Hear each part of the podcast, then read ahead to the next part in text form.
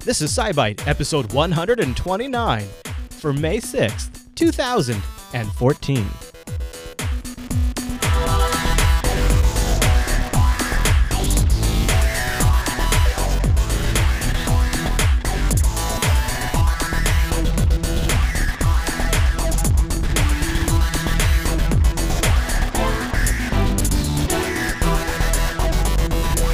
Hi, everyone, and welcome back to SciByte, Jupiter Broadcasting's weekly science podcast, live on a Tuesday and fresh on a Wednesday over at jupiterbroadcasting.com. My name is Chris, and joining us every single week is our host, Heather. Hey there, Heather. Hey there, Chris. Hey, Heather, happy science to you. Happy science. So, what are we going to talk about today? Today, we're going to take a look at Egypt's pyramid construction, infants with picture books, a USB charger in your shoes, a super speedy star cluster, story updates, curiosity news, and as always, take a peek back into history and up in the sky this week. Holy moly, that's quite a show, Heather. Why don't we kick it off with the news?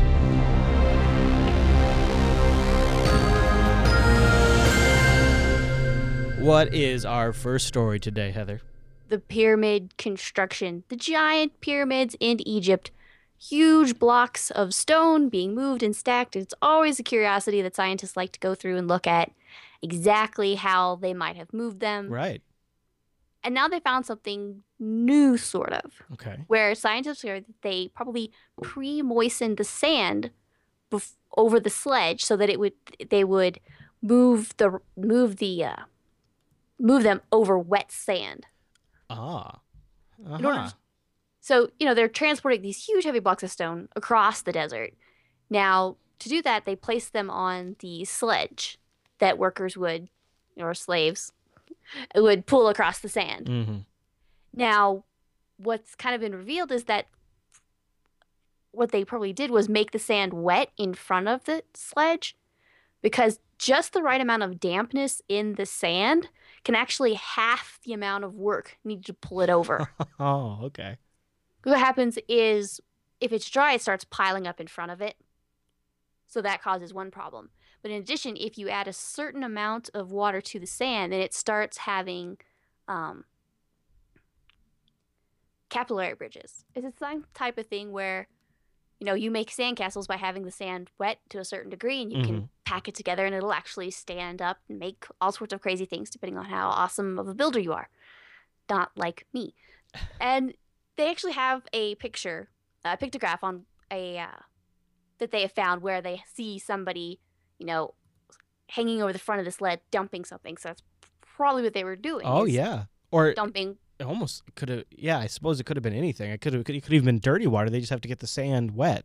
Yeah, it just needs to be wet in some way. And they can act. They went through and they actually did, you know, very scientific analysis going, um, showing how deciding how much force would be needed to um, pull it over sand and various amounts of water to the sand.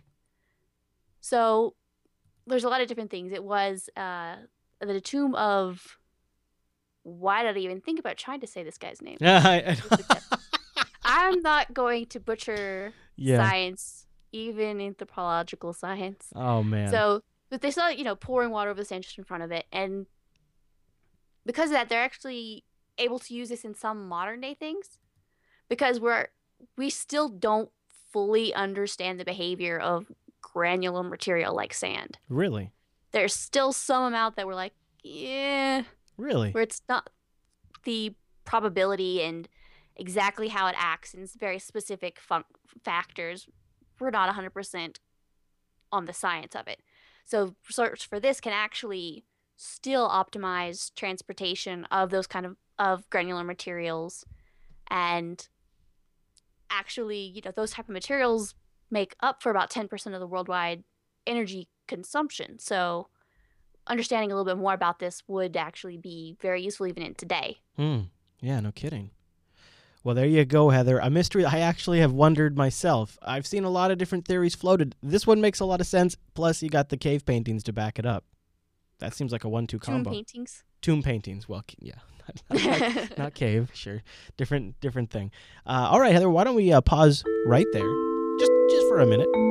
I got something really fun to announce. We just launched it on Monday. Coda Radio just hep- it hit episode 100, and to celebrate, we're doing a limited time Coda Radio 100 edition hoodie and T-shirt. We've got a bunch of really great colors, uh, and uh, I really like the red one myself. But there's also black and gray for those of you who like the traditional colors, and there's a ladies' tee as well, Heather. So don't worry, you can get yourself a limited Coda Radio 100 hoodie, T-shirt, or ladies' tee. Just go over to teespring.com slash CR100. 100 episodes of Coda Radio in a row, and we thought, you know, with with a limit of 100, so the way that works is, uh, as long as we get 100 sales, they'll print, and then anything over that will also print. Uh, and it's just, it is really just a fun way to, uh, you know, get the fans something that they like for the show, or anybody who likes JB Swag to grab something because we're trying to do these from time to time it's not really going to be a huge revenue generator with the limit of 100, but it's still going to be fun. And I really like that design. It came from uh, our very own uh, Rotten Corpse there in the chat room, who uh, is a pretty talented guy.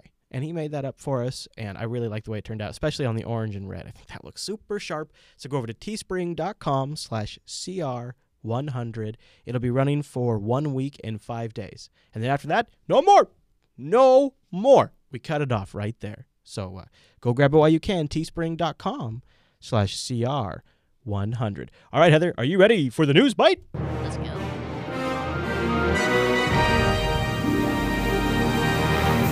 Okay, Heather, what are we talking about in the news bite? Researchers have found that babies can learn the connection between pictures and real objects, like a toy and a photograph of it, by the time they are nine months old. Okay. So it, you know, it actually brings up a lot of, um, you know, for parent or caregiver or whatever, that picture books with an infant, if it is very realistic images, is actually doing a lot, is making connections in their, you know, in their brain. This is what that is. So what they were able to do is they had 38 and 9 month olds that they had life size photos of a toy. They got to look at it for about a minute. And then they were placed the then what they did was they had the toy from the picture and a different toy so they could see what the baby's reactions were. In one condition uh, condition, they just you know let the baby look at the picture of one thing for a little while, then you know draw their attention away and place two toys inside clear containers. Now, in that case, they, they you know they're trying to see how much ability they were able to kind of to see. Now, in that case specifically, Mhm. the baby went for the opposite toy. If they could see it, think, and that means they were, you know, probably getting bored of what they saw and they wanted the new thing, which explains a lot.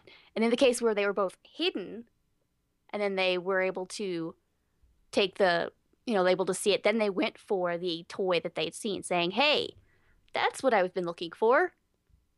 Like this is the toy I've been looking at. Hey, there it is." But if they were seeing them the whole time, then like, uh, Hmm. bored of this. I Hmm. want the new thing. yeah, that sounds about right, to be honest with you. I thought that too. I was like, "Yep, science proves what what a lot of us know." We kind of already knew that, but uh, at least we now know there's some sound science behind it. Huh. Yes, so So, what does that? What does this kind of mean? Well, it means that, you know, even before first birthday, first words, that babies can learn about the real world sort of indirectly through realistic images, photographs, picture books. So they're able to make connections to those things without necessarily seeing them Mm-hmm.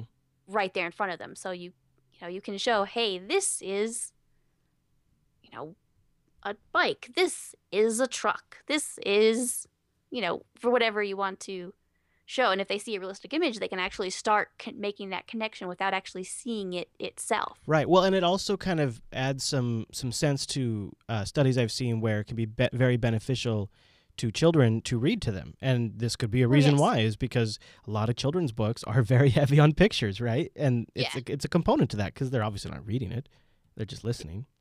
Yeah. Yeah. Very interesting, Heather. Well, that's applicable to me because uh, our our our youngest just uh, hit nine months. Well, guess what, Heather? Good news. The band is here and they're ready to crank out the two byte news.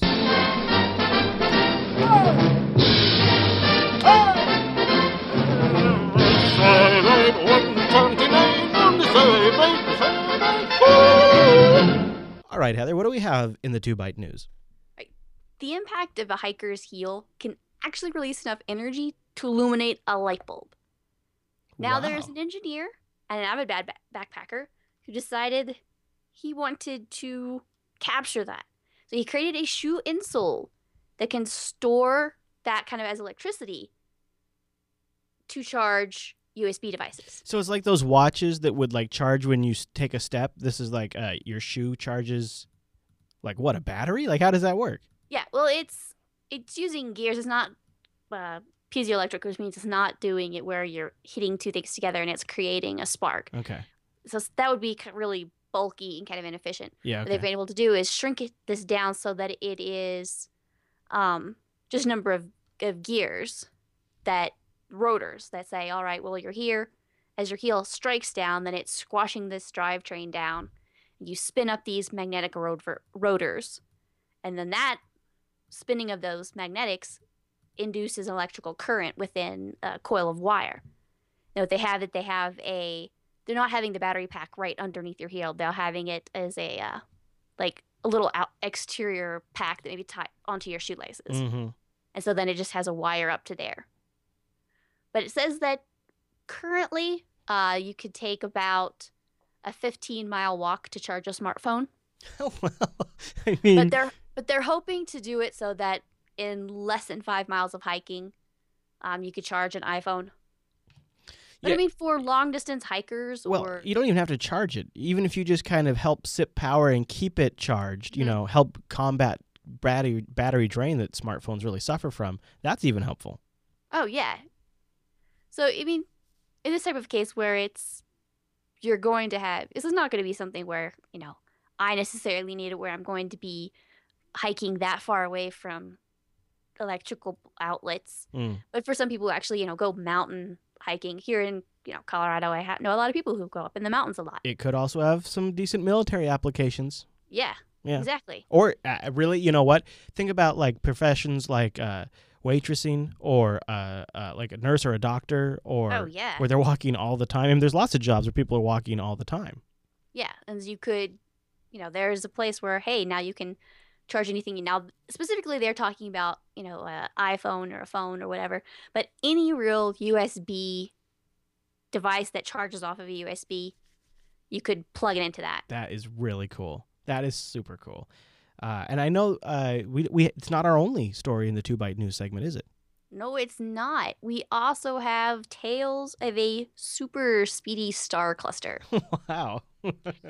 Now, the Virgo cluster gal- galaxy has ejected an entire star cluster, throwing it at more than 2 million miles an hour. Ooh. Now, we've seen runaway stars before. This is where, you know, something might happen and it's ejected um, from a galaxy. Now, we have to go really fast in order to Breakaway. beat the gravita- yeah, beat the gravitational needed for that. mm-hmm. Now, about one in a billion stars travels about three times greater than our sun, and that they can kind of easily escape the galaxy altogether. Now, they we've spied some of those, but this time it is an entire star cluster traveling at about 220 kilometers or 137 miles per second. now, we've never really understood completely these hypervelocity stars themselves, but by observing their speed, their direction, you can kind of backtrack where they came from and kind of get an idea of what happened.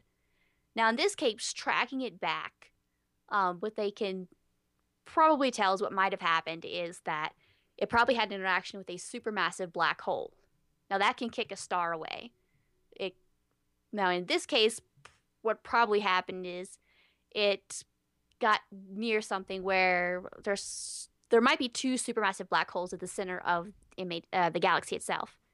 Now, what may have happened is it wandered too close to those, Mm. which probably pulled off some of the outside uh, stars. So just the inner tight core of the star clump remained, and then the rest of it used it as a slingshot and just flung it away from the galaxy itself. Hmm. So. Hmm. It's just the first time we've kind of seen that where it is an entire group of stars that have been flung, voted off the galactic island. If only there was some way we could harness that for ourselves and propel ourselves with it. Although I feel like the process to get up to speed would be pretty pretty damaging.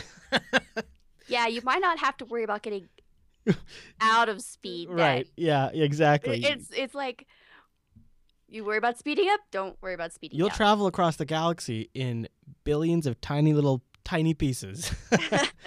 All right, Heather. Well, uh, I, science needs I got a button I have to press. Now, I have to warn you, I have Oh, no. not pressed this button since we have moved to the new studio, and I didn't Oh. personally wire this board.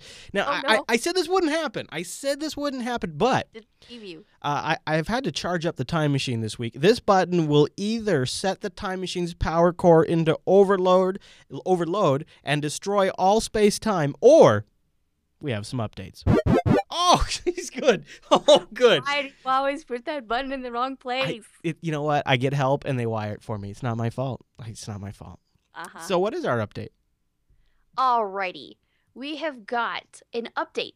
About in February, we talked about a piece of medical tech where it's um, in order to stop uh, bleeding from heavy wounds, like uh, stealing a gunshot wound Oh, yes. in 15 seconds. Right. I recall. So, you know, what this is is, you know, something happens, and right now, you know, soldier shot on the field or something happens, you pack gauze directly into it, and you just keep packing it in until you hopefully it stops bleeding at one point. Now, what this does is is modified syringe that injects these specially coated sponges into the wound in a very fast way, and then they um, sort of they call it uh, they were inspired by Fix-A-Flat, the tire repairing thing. oh. So these expand very quickly and it helps seal off the blood. Now in February they were, you know, talking, they were trying to get things going and now they have actually had FDA approval. So they are actually so now the army is uh, being able to buy these now. Oh, oh, like they're actually going to start using them. Yes, How about that? to start using them. That went fast. Holy smokes. Yeah, so they'll actually be able to purchase them using in military uh, purposes. Now, in this case, it's sort of an update because it also got you know a invention of the year from uh, Popular Science, Wow. and also the shoe USB charger that we talked about a few minutes ago. Oh, really? Well, look at that. We got some all stars on the show today. Yep. And Uh, in this case, now they're also looking to have a device to possibly stop uh, postpartum bleeding as well. So they're kind of taking it uh, as pieces as they can. And FDA says that it's safe to leave the sponges that they have in for up to four hours, which means it's definitely enough for um, on the field or, you know, even, you know, ambulance driver or something, some very uh, Yeah. traumatic injury Yeah. that you can use this and it gives you four hours yeah. by FDA approval to get to a, a safe operating room in some place so that, that you is can cool. Boy, I like that because yeah, like you just said, putting it on the putting it on an an, a, an aid car, or you know, uh, even if you just had it like eventually, if consumers could get it for like a backpack when you go on some sort of crazy trip or something, that's really awesome. Uh, Heather, why don't we go check out our favorite rover? Are you ready? let's go. and liftoff of the Atlas V with Curiosity.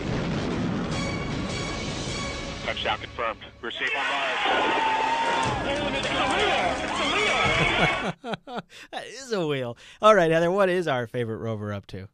Alrighty, we are continuing our step-by-step process towards drilling. They are actually going to drill in a location now. They're kind of getting ready. They uh, took a couple of tools to examine this site. Had a wire bristle brush, the dust remover tool. They cleared away a patch of the rock, and they could actually see that you know the rock is very fine-grained. Its true color is actually much grayer than the surface dust, which was interesting and it has a lot of uh, portions of it are harder than others so there's this interesting kind of bumpy texture. This is that sandstone so some of it will be harder than others which is, means that we can learn this first of this type that we'll be drilling into on mars and also give us a better idea of possibly why the terrain surrounding the rover maybe took its shape. Now in this case they're able to make this sort of mini drill operation which means it produces a hole about eight tenths of an inch deep and kind of lets them get a better idea of you know how tough the rock is you know what's inside so they can start looking at what they've got now and then start um, so you have powdered sample from that you can kind of decide what you want to take from that and then possibly get into the bigger drilling section here very soon once they kind of eye the exact spot on the surface of the rock that they'd like to get into. And uh, does it once it has that? Does it scoop it up? Does it Yeah, well- store it? So it's not like it just it's not just taking samples from the drill, but it's also taking samples from the like the dirt that comes out. Uh, no, Scoop it up? this when they drill into it, the drill is made such that uh, Oh, the flutes actually pull the the sense. sand up, Yeah, the you know the rock up to the cups. yeah. That Now, of if they want to go out and scoop the the soil, you know, as they're driving over it, then they have a scoop for that. We've seen that before, but in the drilling, it actually is able to take it from the fluting of the drill itself. Okay. Huh. Very cool, Heather. Well, thanks for the update. Why don't you come and jump in the time machine? It's time to go. Uh, stand by, Heather. This is a big Okay. one.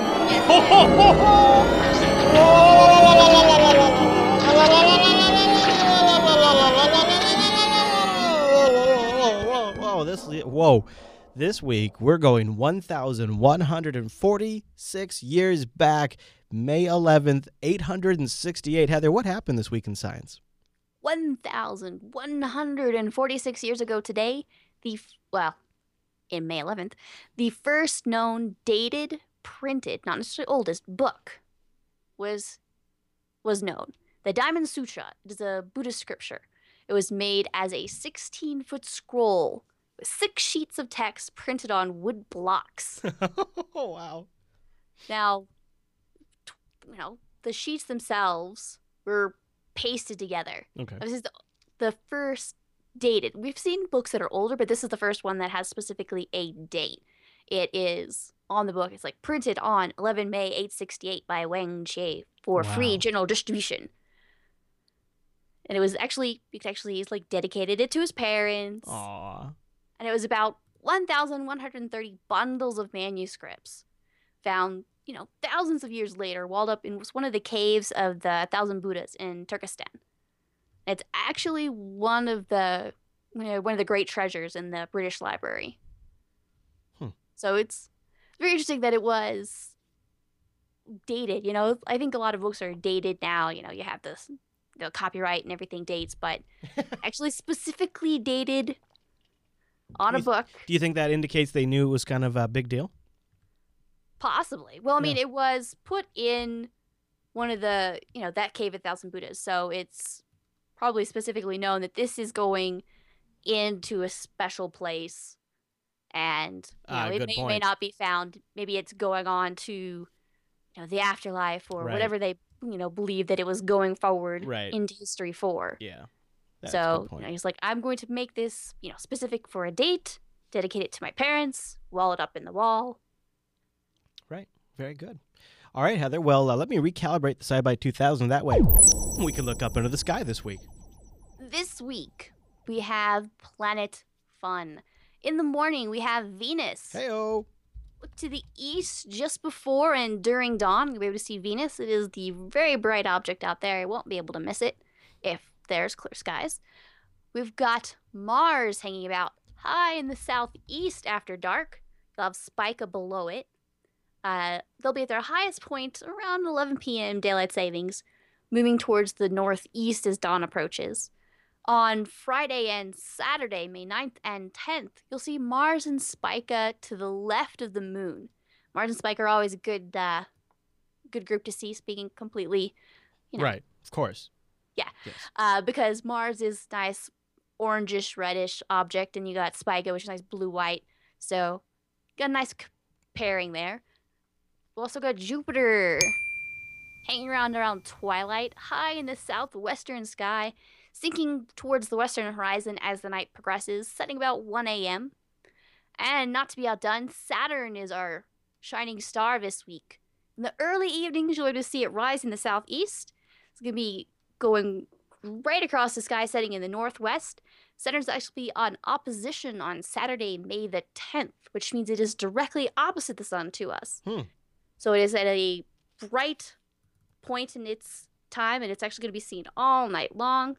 So no matter what time of the night you go out to see, you'll be able to see Saturn. That is a great sky. Holy smokes.